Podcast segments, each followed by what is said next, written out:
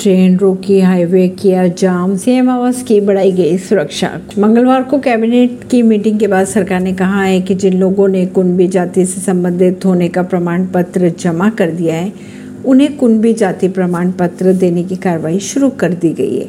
वहीं अगर बात करें मराठा आरक्षण के समर्थन करने वाले प्रदर्शनकारियों की तो प्रदर्शनकारियों ने मुंबई, बेंगलुरु हाईवे को दो घंटे तक जाम रखा, जिससे भीषण जाम लगा। अगर बात करें महाराष्ट्र सरकार की तो महाराष्ट्र में मराठा आंदोलन ने सरकार की टेंशन बढ़ा दी है। परवीन सिंह नई दिल्ली से।